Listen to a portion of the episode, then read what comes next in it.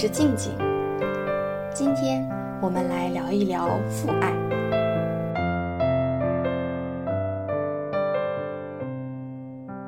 和母爱相比，形容父爱的文字总是有限的。一个父爱如山，几乎就概括了父爱的所有特征。我们经常用各式各样的语句来歌颂母爱的伟大，却很少去观察和探究父爱的。不知道有多少人在小的时候会畏惧父亲，这种爱可能没那么温柔，也没那么细腻。你想要的时候他不来，你不在意的时候，不经意间他却又冒了出来。父爱可能就是一种难以形容但又有反差的爱吧。今天是我们的父亲节特别节目，在这期节目里，有五个好朋友会跟我们大家一起分享关于父亲的故事。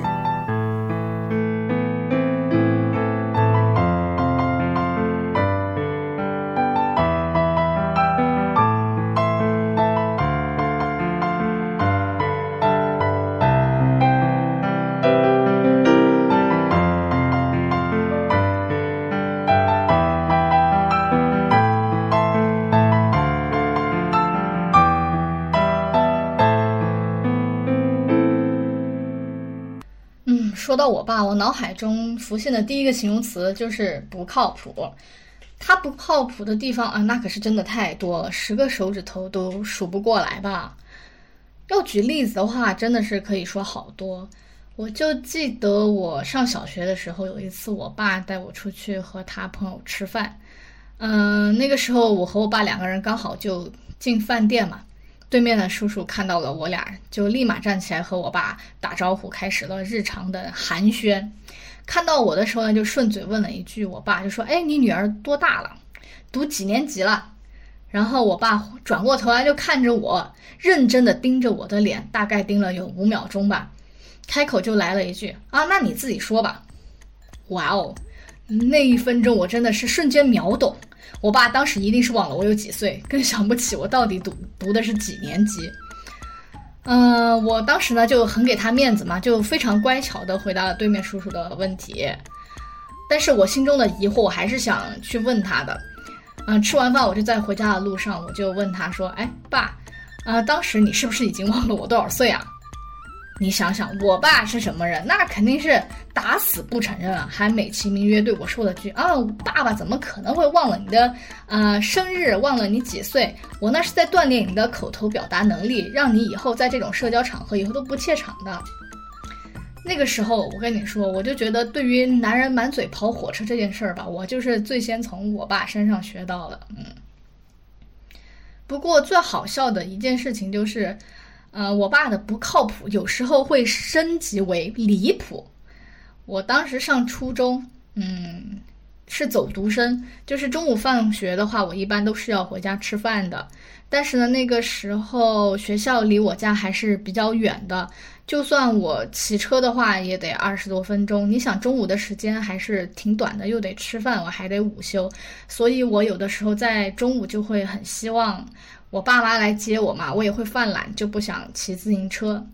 但有一天，就是怎么说呢，就正好轮到我爸中午来接我吧，我就和往常一样，就在校门口等家长嘛，就在等他。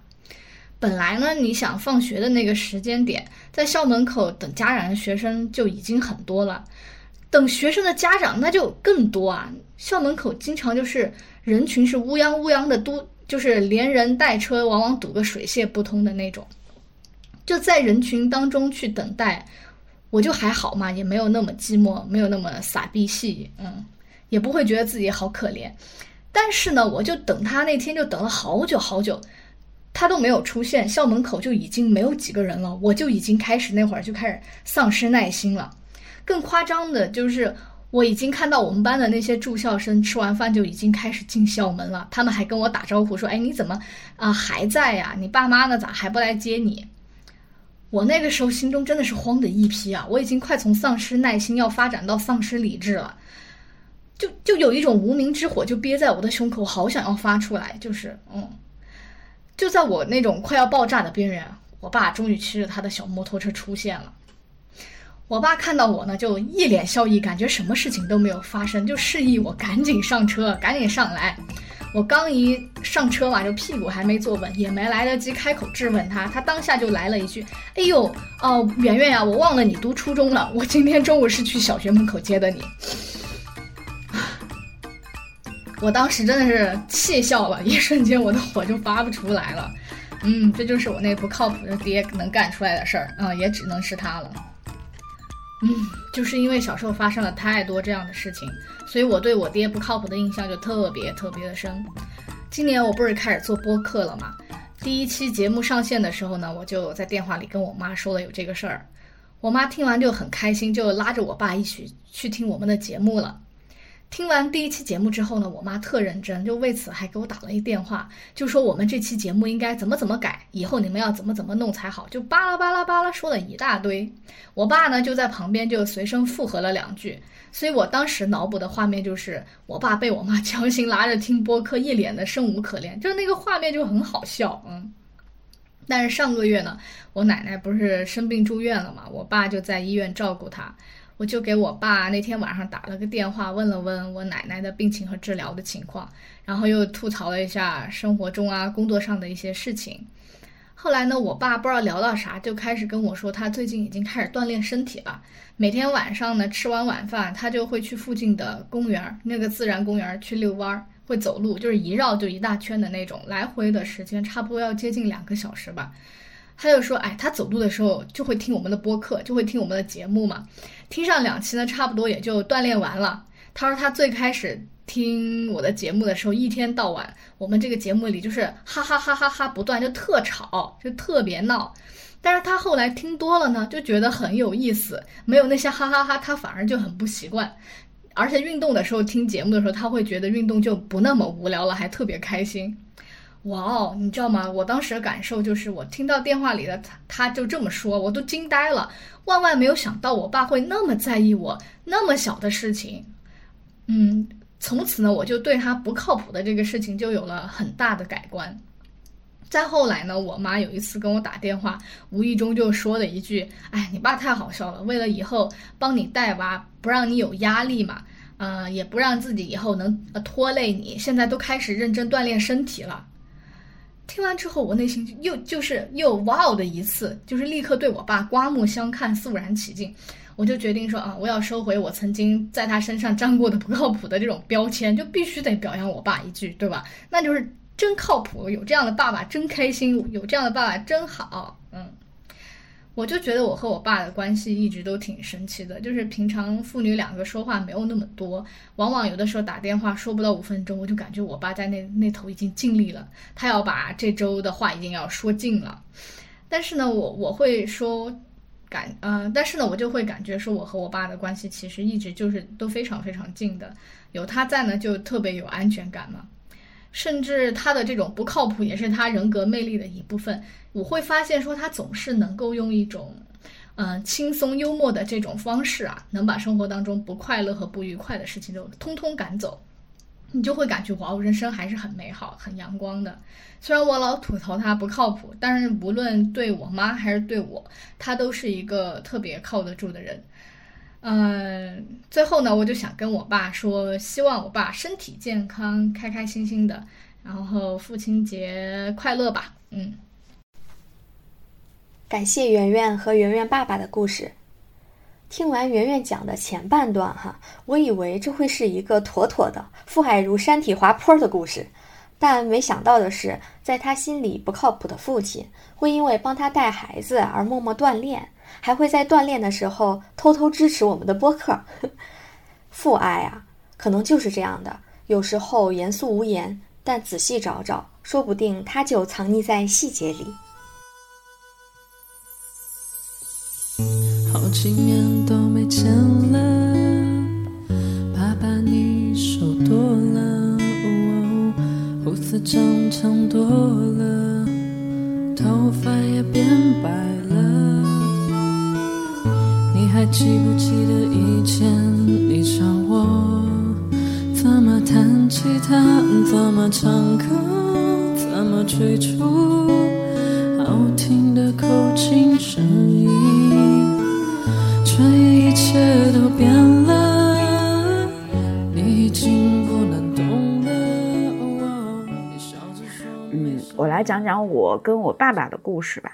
嗯，其实我爸爸对我来说一直都是一个非常细腻的人，因为在我生病的时候，呃，我人生中第一次做手术，他跟我一起到上海做手术，当时他是在手术室外面，非常的焦急。然后等我从手术室出来的时候呢，他就是一把拉住了，一把拉住了我的手，然后坐在手术室里面，就是握着我的手。当时我的手特别凉，因为打过那个生理的盐水。然后他就看着我，他他其实很想问我感受怎么样，他就问了我一句，他说：“嗯，现在感受怎么样呢？”然后我就刚说了两个字，但是我其实当时是没有力气说话的，我就说：“嗯，有点痛。”然后我声音很小的说了三个字“有点痛”的以后，他就又开始觉得好像自己做错了似的，他就说：“不要说话了，不要说话了。”然后在那个长达半小时里面，就一直在握着我的手。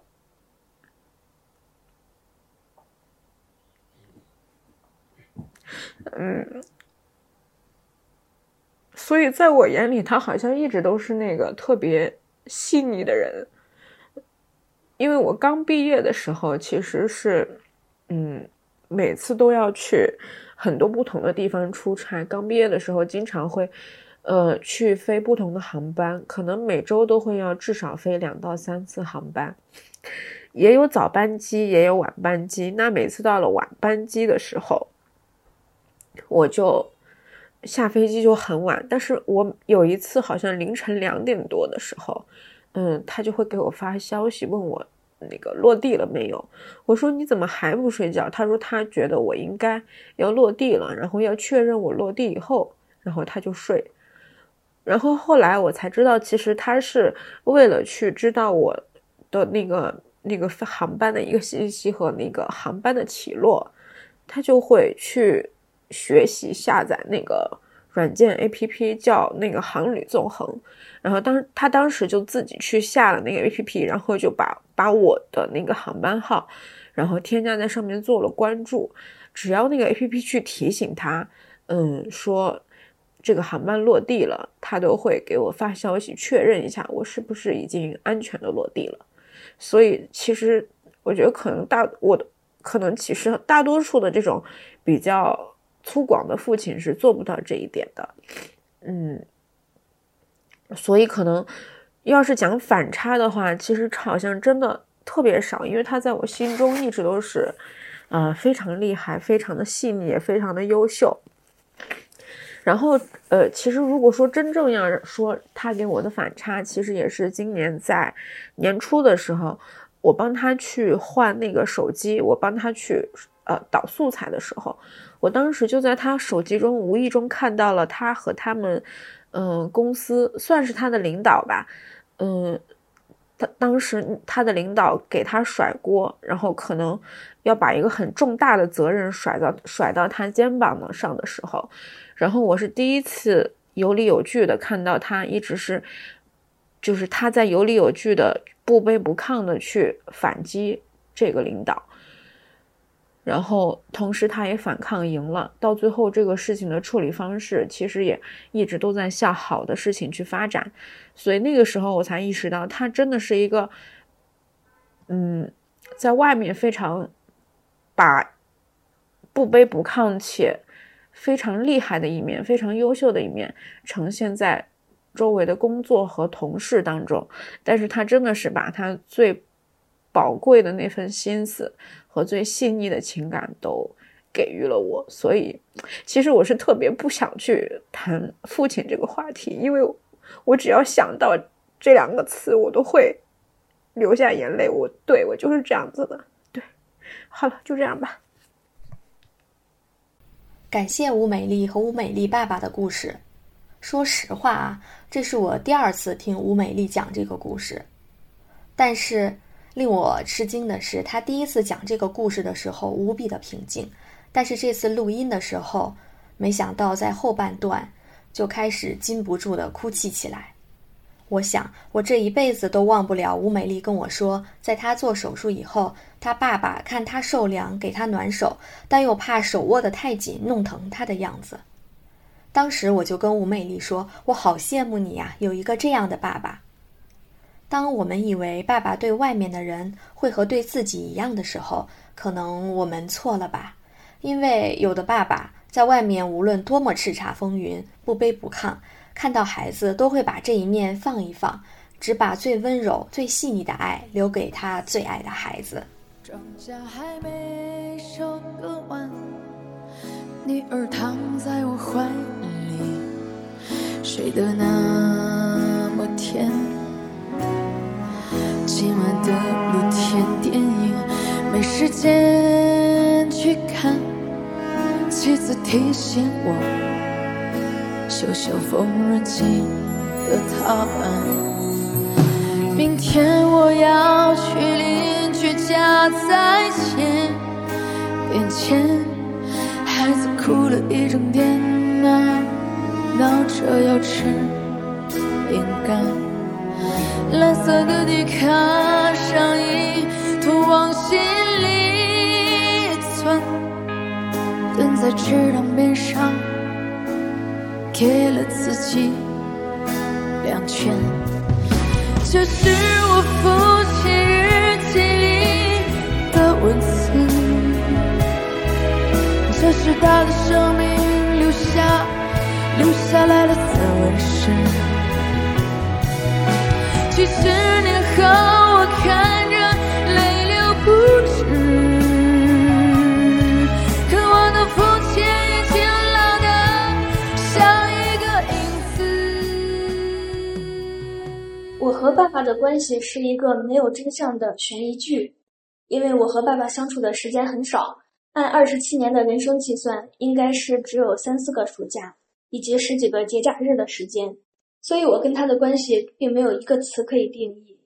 他就像是我从小到大生活里定期出现的糖果一样，有的时候很甜，有的时候很酸，有时候坏掉了给我留下一个不好的印象，有时候让我觉得原来我也是吃过糖果的人。但是谁会跟糖果发生什么绑定的关系呢？只是个糖果而已。我们就像是一个没有真相的悬疑剧集，有甜有苦的这些零零星星的片段记忆凑成了所有情节，不连贯，也没有什么可以定义，最后不明不白的就收尾平淡。关系是如何导致的也不解，我只能通过调动这些点的回忆来感受一下父女关系，致敬父亲这个伟大的角色，感受到爸爸的甜蜜是因为一件礼物。上小学时，有一天放学回家，奶奶说：“爸爸托人给我带回来一个好东西。”我打开一看，是一件粉红色的开衫毛衣，领口有白色的拼接，针脚密实，扣子是用珍珠做的，式样洋气。听说价格也很贵，在当时小孩子们的灰头土脸的衣服风格里，这种洋气高贵的公主风，着实对我产生了很大冲击。这件衣服一度成为我最喜欢的衣服，经常换着穿。看到它就觉得甜，这种感觉也既由衣服第一次跟爸爸绑定了，还有第一次离开家去大学报道那天是另一个比较珍贵的回忆。爸爸妈妈和我全出动，他们跟我一起坐火车去到另一个城市，晚上到达住了一晚酒店，第二天又一起去大学报道。进入学校大门以后，我看到很多学生都是只有一个家长来送的，要不是爸爸，要不是妈妈，都是自己拉着行李箱。而我们三个人浩浩荡荡的往里走，爸爸还把我的行李箱扛在肩上，我空着手。那天阳光也很明媚，还有学长学姐迎接。我突然感到，我好像也有了跟别人一样的特别正常的爸爸。他干了一件特别爸爸的事情，虽然是在一个特定的人生时间点上，我在那一天那一刻就知道这个场景会永远记在脑子里了，甚至现在回想起来。我好像还能跟那个十八岁的我通感对话。他跟我说：“看吧，我就知道有一天你会感谢我的。”除了这些调味料一样偶然蹦出的甜蜜，更多的时间内我和爸爸没什么交集。甚至小时候很长一段时间，我对他还会产生莫名其妙的不满，因为我从亲戚嘴里听到，爸爸说，连伯伯家的女儿跟他相处都比我跟他亲。他对待别的孩子总是开朗又平易近人，在我面前就比较沉默，也有一种不知道怎么做爸爸的别扭感。我作为一个小孩子是弱势，小孩子是敏感又很有可塑性的，谁对他好，他就对谁亲近。这种因为童年没有在一起生活而导致的不亲近，为什么不是由一个成人来主导改善关系呢？他又凭什么只负责放话出来，让我觉得好像是自己的错？不过，这种糟糕的体验也只是由于我还是一个必须要依靠家庭生活的孩子。当我长大独立后，这种不满的感觉就消失了，因为父女关系已经定型，已经不是一个进行时了。从我大学毕业以后，我们再次见面就没有什么新的事儿发生。随着我长大，他的父亲角色也由于自己的身体衰弱和淡出社会，变得更加可有可无。除了每天早上第一个给我的微信运动点赞，基本没有什么联系，没有更多新的记忆存到脑子里，没有大的起伏波动，也没有什么反转的剧情。这一段父女情在经过二十二年以后，先暂定一个结局。面对独生女儿时，他没有倾注自己的注意力，也不努力，不是一个好爸爸。可是，在我从小到大过程中，他也没有借着爸爸这个角色的权威做过什么阻挡我。不尊重我意愿的强势的事情，所以他也不算是一个坏爸爸。幸运的是，人的情感系统很丰富，宽容度也很高，所以父亲这个角色不一定只依靠真正的有血缘的那个人去完成。我的童年是在爷爷奶奶家度过的，虽然只有十二年时间，但是却已经给我打好了地基。我拥有了一个可以治愈一生的幸福的童年。爷爷在某种意义上代替并完成了我的心理上的父亲这个角色。他饱读诗书，十项全能，会做饭，会手工，爱讲故事，人很倔强又清爽。我每天跟在他的屁股后面问很多问题，所以我也并不会对自己的爸爸有什么多余的愤怒、遗憾，更多的是不解和接受。其实，爱的反面不是恨，而是无感。无感，我不知道怎么描述这一种父女情，因为它太缥缈，太像白开水了，甚至连语言都很苍白，多一点都是刻意。我搞不清楚他心里是怎么想的，怎么会有一个人在面对自己的孩子时这么不爱表达？可能这个原本也没有什么理由，就是一种个人的选择和随着境遇一点一点推动自然发生的。我只能带着诸多疑惑去接受这个结果，也承认我们这个无法定义的白开水一样的关系，就暂且当做是一个没有真相的悬疑剧吧。感谢冬梅尔和冬梅尔爸爸的故事。我曾经和冬梅尔合住过一段时间，当时我就发现，他和他爸爸的交流有点奇怪，只是微信，从来没听到过他们通电话。冬梅尔曾经是留守儿童，从小和爸爸生活的时间不长，就像他说的，爸爸的爱就像糖果一样，可谁又能祈求人这一辈子总是能吃到糖果呢？对吧？白开水式的感情也没什么不好的。虽然没有味道，但却最常见呢。睡意昏沉，当你老了，走不动了，炉火旁取暖，回忆青春。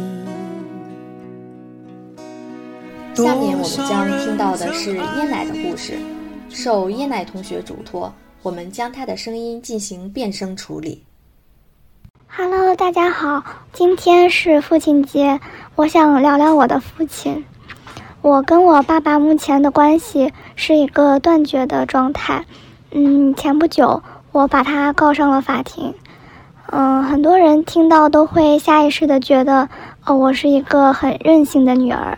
但是，嗯，我想说，不是所有的父亲都会特别爱自己的孩子。嗯，人都是会变的。在我人生的前二十年吧，我的家庭非常幸福。嗯，我当时我们一家三口，虽然没有太多的钱，但是我爸妈非常相爱，他们也非常爱我。嗯，那个时候我们三个人经常一起去逛街。我跟我妈在前面逛试衣服，我爸就会在后面帮我们拎包。我们买衣服的时候，他也会在旁边提建议。嗯，最后逛完，我们仨在一起去吃顿好吃的。那个时候，我感觉到自己真的是很幸福。嗯，我爸这个人呢，我在心里认为他是一个很沉得住气，并且懂得很多的一个人。我对他也是很崇敬的。我印象蛮深的是，呃，我大学的时候，当时新买了一个手机，呃，用了不到三个月就给不小心给丢了。我爸知道以后，他就嗯教育了我一顿嘛。然后后面他直接去偷偷的买了一个苹果的最新款给我。其实我家没有很富裕，嗯，也没什么钱，但是我爸，嗯，他平时对自己也挺节俭的，他还是偷偷的给我买了。我也知道他，嗯，就是对自己可能不太舍得花钱，但是还是想让我用好的。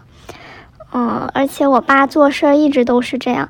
就是很沉得住气，先做了才会去说。比如说，他会嗯赶上一晚上的路，偷偷跑来参加我的毕业典礼。我记得，嗯，典礼的当天早晨，我爸才给我打电话说，呃，告诉我他已经到校门口了。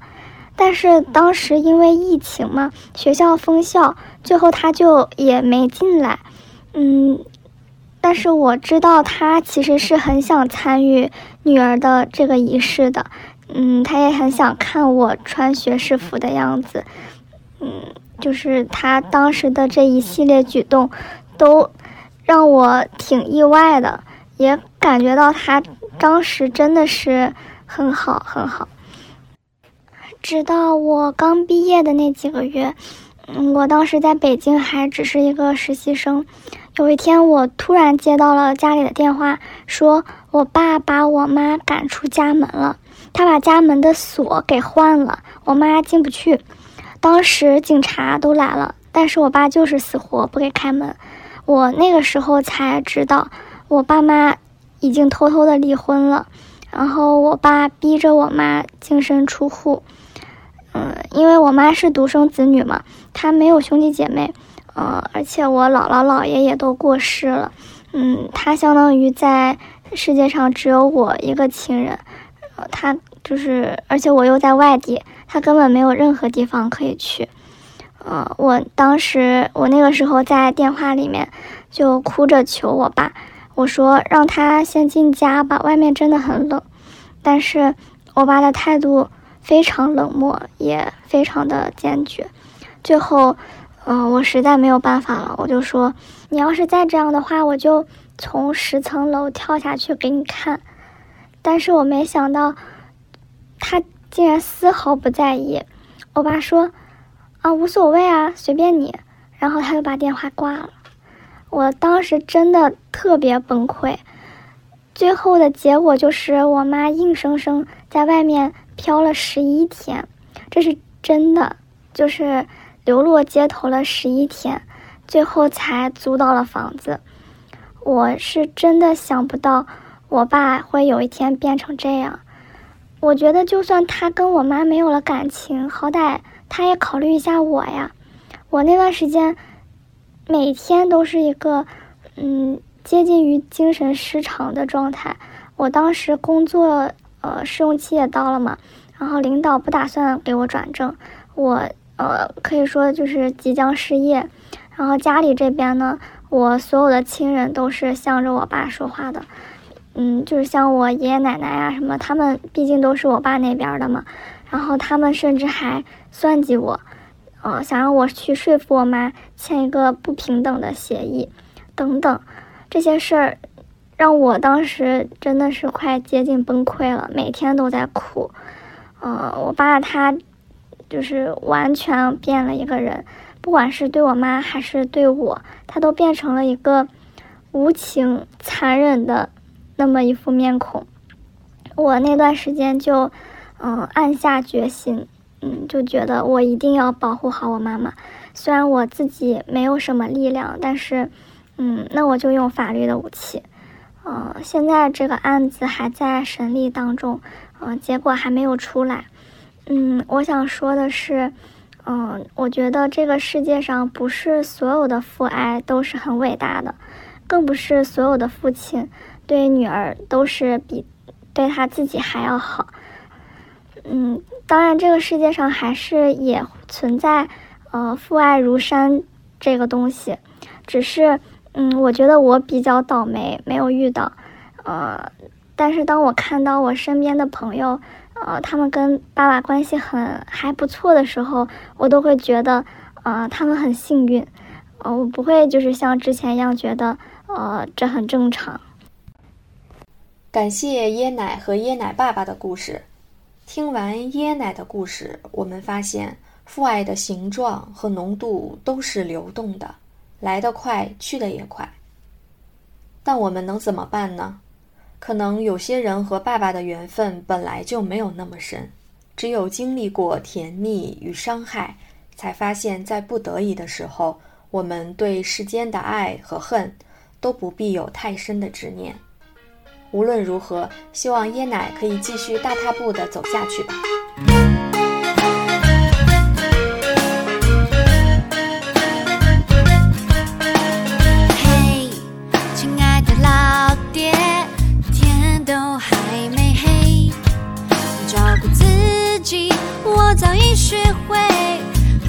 放心我不会喝醉。嘿，亲爱的宝贝。饭吃饱了没？外面是个混乱的社会，小心点不要吃亏。接下来我们将要听到的是一个年轻父亲的心声，他在做孩子和做父亲时，心态分别是什么样的呢？嗯，大家好，我是静静的朋友老黑。嗯，前两天静静联系我说。想让我帮他做一期素材，就是父亲节方面的，呃，细问才知道，就是想听一下我的故事，啊，那行吧，嗯，我就满足一下他的八卦心吧，嗯，他想听一下我作为父亲的感受和一些想法，嗯，我觉得吧，先为人子，再为人父。嗯，不过为人父、为人母的时候，心态总会受到自己童年经历的一些影响。嗯，我其实就是受父亲影响很大的一个人。我至今还记得小时候的一件事情。嗯，大概就是就是在我四五岁的时候，嗯，那时候父亲在城里上班，我想让他帮我买一个东西。呃，具体是什么我记不清了。嗯，当时父亲也答应了，嗯，在我告诉他以后，满怀期待的等他晚上上呃下班回家，眼巴巴的等了一天，呃，结果得到的结果就是忘了，然后第二天我重复了昨天早晨做的事情，啊，结果父亲也重复了他做的事情，嗯，如此反复大概三四天吧。嗯，直到最后那天早晨，我又哭又闹，啊，把父亲整的不行了。然后父亲拿着钢笔，啊，在自行车把上写上我想要的东西，但是我发脾气给擦掉了。嗯，不过晚上父亲回来的时候，确实把东西给我带回来了。啊，因为这些，所以我现在我儿子，我答应他的东西吧。嗯，我都会办到。当然，我也不是什么都会答应的。嗯，什么答应的话，那不是溺爱吗？嗯，而且我从小我不是一个特别有主见的人，这个跟我的家庭环境也有关系。嗯，父亲母亲总是要拿他们的思想去左右我。啊，比如说当时我上初中，去哪个学校？然后上高中去哪个学校，对象要找什么样的？嗯，直到直到我上班，嗯，唯一一次没有听他们的话，就是我找对象的这件事儿。嗯，一路走来，很多人都觉得我是幸福的，呃，工作稳定，对象也是自己找的，嗯、不过能和我对象走在一起也是挺坎坷的。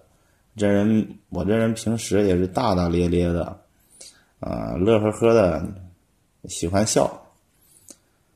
嗯、都说爱笑的女生运气不会太太差，但是我觉得爱笑的男生运气可能没有那么好吧。呃，对我来说，我是没能拥有一个自己喜欢的、热爱的工作。嗯，其实这也挺可悲的。嗯、现在因为有了孩子了吧，嗯，也确实失去了失去了锐气，因为毕竟还要养家糊口，嗯、然后这些都是我的一些经历，我觉得都是坑，啊、本着就是避坑的原则吧，我就觉得我不能让我的儿子重蹈我的覆辙。嗯、我儿子现在四岁了，嗯，平时我会给他给他很多自主选择的权利，慢慢培养他的主见。比如说现在买衣服啊、买鞋子呀，啊，我都会让他自己选择。嗯，然后那个质量和舒适度方面的话，我会和他的妈妈再帮他把一下关。嗯，吃饭的时候也会给他，呃，应该说是做饭的时候也会给他几种选择。呃，这这一类的我会都是给他一些选择权嘛。嗯，我觉得以后的话，比如说在哪上学，嗯、我可能也会尊重他的意见。嗯、虽然是培养他有自己的主见，但是遇到大的事情的话，我还是会把自己的意见说给他听，让他去参考一下。嗯，毕竟经历的多了吧，有些看法是他的那个年纪看不到的，所以他可以去参考一下。嗯，我觉得在我没有当父亲的时候，我觉得我可以当一个慈父，但是直到当了父亲，才发现，不是所有的事情都可以通过语言沟通来解决，有时候需要手谈的配合。嗯，记得有一次打他吧，那天就是儿子非常的不听话，嗯，那是中午的时候，喊他洗手去吃饭，他就在那里磨叽，然后也不洗手，一直磨蹭，大概磨蹭了有半个小时，嗯，怎么也说不通，啊，后来还对我动手，还说爸爸讨厌，啊，然后过了一会儿我就忍不了了，然后我对他进行了狠狠的手谈。啊，等手谈完了，然后再和他心平气和的聊了一下，嗯，说说刚才的事情，让他认识到自己的错误吧。嗯，作为父亲来说，嗯，我希望我儿子可以像大海里的帆船一样，可以自由的徜徉，但是在他不熟悉路的情况下，我总要稍微的为他掌舵。让他不至于搁浅、迷失方向。嗯，就这样吧。然后父亲节快到了，嗯，祝我的父亲和我儿子的父亲以及全天下的父亲父亲节快乐。感谢老黑跟我们分享他和父亲和孩子的故事。可能一个男人在做父亲的时候，或多或少都会受到自己父亲的影响。有些人沿袭父爱的方式，用父亲爱他的方式爱自己的孩子；有些人在接受父爱时会反复的思考和琢磨，父亲当年对自己的爱适不适合原封不动的建议给孩子呢？可能每个人对自己爱孩子的方式也不敢笃定吧。没孩子的时候，原本以为我是 A 面，但有了孩子以后，才突然发现原来我是 B 面。但 A 面、B 面又有什么所谓呢？用孩子需要的方式爱他才是最重要的。以上就是我们的全部节目，感谢大家的收听，也欢迎大家帮我们转发、收藏、点赞哟。我们下期节目再见吧。